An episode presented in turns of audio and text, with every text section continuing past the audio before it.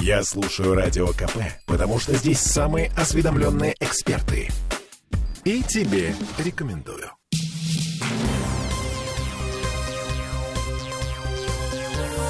Темы дня.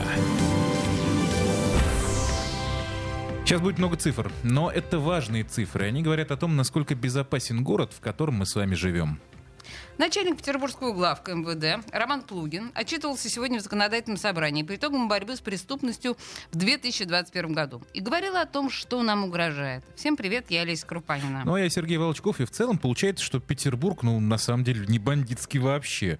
Уровень преступности у нас падает в целом ниже, чем по стране. Мы вот должны на этом месте послушать генерала Плугина. Можем мы его послушать? По уровню преступности из расчета на 100 тысяч населения город относится к категории наименее криминогенных субъектов Российской Федерации. В прошлом году он составил 1165 преступлений, что на 15% ниже, чем в среднем по стране. Рост мы имеем только по преступлениям, совершенным с использованием информационно-телекоммуникационных технологий. Краж с банковских карт. Э, здрасте, служба безопасности Сбербанка. Здрасте, ваш сын, ваш внук попал в беду. Э, поэтому мы сейчас и штатную численность следствия, уголовного розыска. Мы же видим снижение убийств, да, снижение разбоев. С этих подразделений сотрудники берутся, вливаются в группы по противодействию именно этой преступности. То есть стараемся гибко подходить в зависимости от оперативной обстановки. Вот тут рост есть. Здесь и рост усилий наших есть и будет. Поэтому будем работать, будем заниматься у нас все хорошо, а? В отчете МВД говорится, что количество убийств в городе снизилось на 10%, фактов умышленного причинения тяжелого вреда здоровью на 7,5%, разбоев на 16%, грабежей на 21%, краж, господи, на 3%. Это все снижение, если что. Серьезный вклад в снижение уличной преступности, по мнению генерала Плугина, внесли 52 тысячи камер видеонаблюдения на улицах Санкт-Петербурга. Чувствую, что скоро мы уйдем в минус по преступности. Это система безопасности да, да.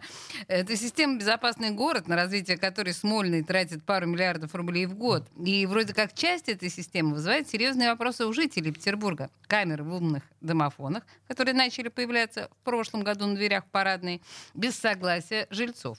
И зачастую на деньги самих жильцов. Но это отдельная история, мы еще как-нибудь к ней вернемся. А прямо сейчас про дорожные камеры. Да, генерал Плугин в том числе сегодня заявил, что дороги в Петербурге становятся безопаснее. А, ну, то есть камер видеонаблюдения на них стало больше. И, кстати, больше стало автоматических штрафов. Еще раз послушаем. В городе функционирует 646 стационарных и 58 передвижных комплексов автоматической фиксации нарушений правил дорожного движения. Благодаря их использованию в 2021 году ликвидировано 23 аварийно опасных участка. В места с высокой вероятностью возникновения дорожно-транспортных происшествий было передислоцировано 280 комплексов. С использованием комплексов в автоматическом режиме в отношении собственников транспортных средств вынесено 6 миллионов 300 тысяч постановлений об административных правонарушениях, что почти в два раза больше, чем годом ранее. В то же время Главное управление стоит на принципиальной позиции. Средства фото и видеофиксации должны способствовать укреплению безопасности на дорогах, а не быть способом зарабатывания денег. Как рост выписанных штрафов в два раза коррелирует со снижением числа ДТП, которое официально объявлено целью системы автоматической фиксации нарушений, господин Плугин не сказал. Но, напомню, в бюджете Петербурга с некоторых пор есть официальная статья дохода – автоматические штрафы. То есть город каждый год планирует некий объем денег от автовладельцев. В этом году ну, ну с пустяки, пара миллиардов. Что будет, если вот не доберем, а? Черт его знает. То есть надо как-то активизировать как-то там, я не нарушение. знаю, ага, нарушение, да. да. Ну ладно, еще несколько слов по поводу безопасности, в том числе на дорогах. В Питере, вы не поверите, вопреки Сергею Шнуру, все-таки не пить за прошлый год уменьшение числа лиц, совершивших преступления в состоянии алкогольного опьянения, составляло 11%. Под воздействием алкоголя совершено на четверть меньше преступлений против жизни и здоровья. В целом доля таких проявлений практически втрое меньше, чем в среднем по стране. В Санкт-Петербурге это 11%, а по России 28%. Пресечено 9,5 тысяч правонарушений, связанных с управлением транспортным средством в состоянии опьянения. Это на 17% превышает показатели прошлого года. И как результат результат снижения дорожно-транспортных происшествий в алкогольном опьянении на 37,5%. Вообще, как приятно слушать генерала Плугина, да, вот это вот, это вот чеканный слог, вот это вот все. Я, я чувствую свою защищенность, друзья, надеюсь, и, ну, и вы тоже. Богу, хоть Ну ладно, в общем, если не пить, то чего делать-то?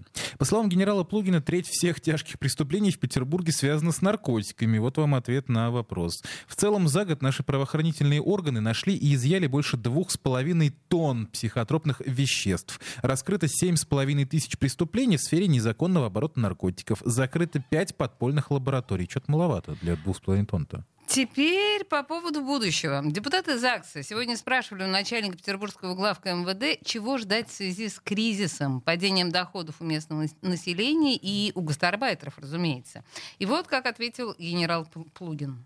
Я не скажу, что мы ожидаем роста преступности, но мы, мы думаем о том, что это гипотетически, так скажем, возможно, опять же, с учетом текущего политического, социально-экономического момента. Пока на сегодня мы этих фактов э, не фиксируем. Вообще говоря о росте преступности, я хочу сказать, что уже не первый год идет стремительное сокращение, особенно социально значимых составов. Те, которые все видят, грабежи, кражи, разбои уличные, которые видят все, что называется, невооруженным взглядом. И имеем рост, вот опять же, IT-преступности. Вот тут, скорее всего, э, учитывая тенденции, тут нам еще предстоит напряженно работать.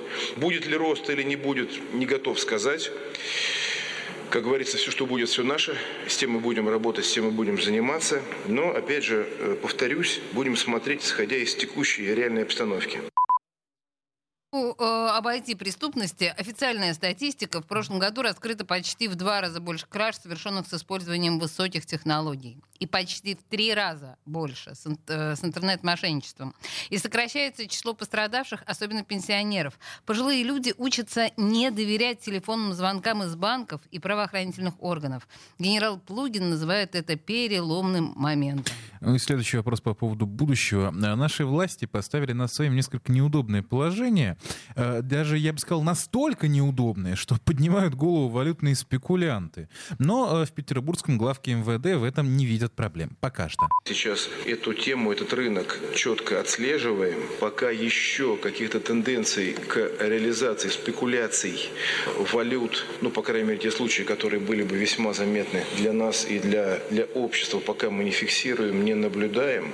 Но это э, одна из тех, одно из тех направлений деятельности, которые, вероятно, будут криминализированы, наверное, возможно, в ближайшее время. Поэтому здесь будем заниматься и будем держать на контроле. Вообще, с учетом последних событий, я думаю, одно из следующих выступлений будет посвящено борьбе с челночниками, форцовщиками. И кто еще там был у нас из ну, персонажей советского еще, фольклора? Подожди. Не, ну подождем, подождем, пару месяцев-то ну, подождем. Путаны, чего? знаешь, П- так путаны, уже... да. Нет, валюты нет. Валюты нет, вхождения путан Подожди, не юани есть. Слушай, сейчас мы с тобой расфантазируемся. Ладно, значит, последнее. Помните вот эту идиотскую ситуацию с законом о тишине, когда штрафы за шум по ночам в жилых домах есть, но эти штрафы некому выписывать. Ну, потому что по закону этими квитанциями должны заниматься специально обученные сотрудники комитета по законности и правопорядку, а, а у них рабочий день заканчивается в 6 вечера. То есть они бы и рады, но как-то поздновато, ребята, извините, до завтра. Так вот, петербургские власти наконец договорились с МВД о передаче полномочий по обслуживанию, в кавычках, шумных соседей. Слушаем.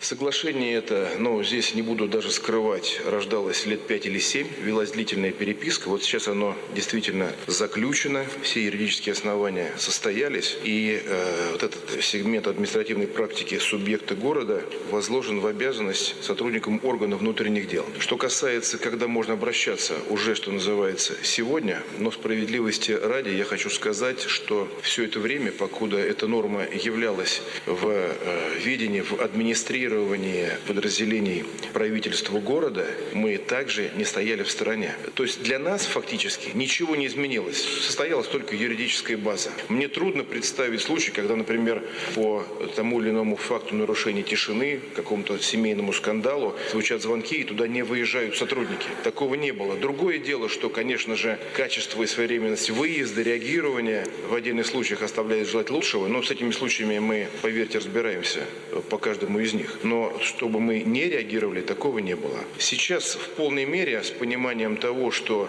Действительно, объективно, 24 на 7, как говорится, правительство, подразделения, комитеты городские не могли реагировать на эти вещи, а мы понимаем, что нарушения тишины это же не днем случаются, а ночью. Поэтому, конечно, объективно, что данное соглашение справедливо подготовлено и заключено. Поэтому готовы и будем выполнять, начиная с настоящего времени, и выполняем эти обязанности.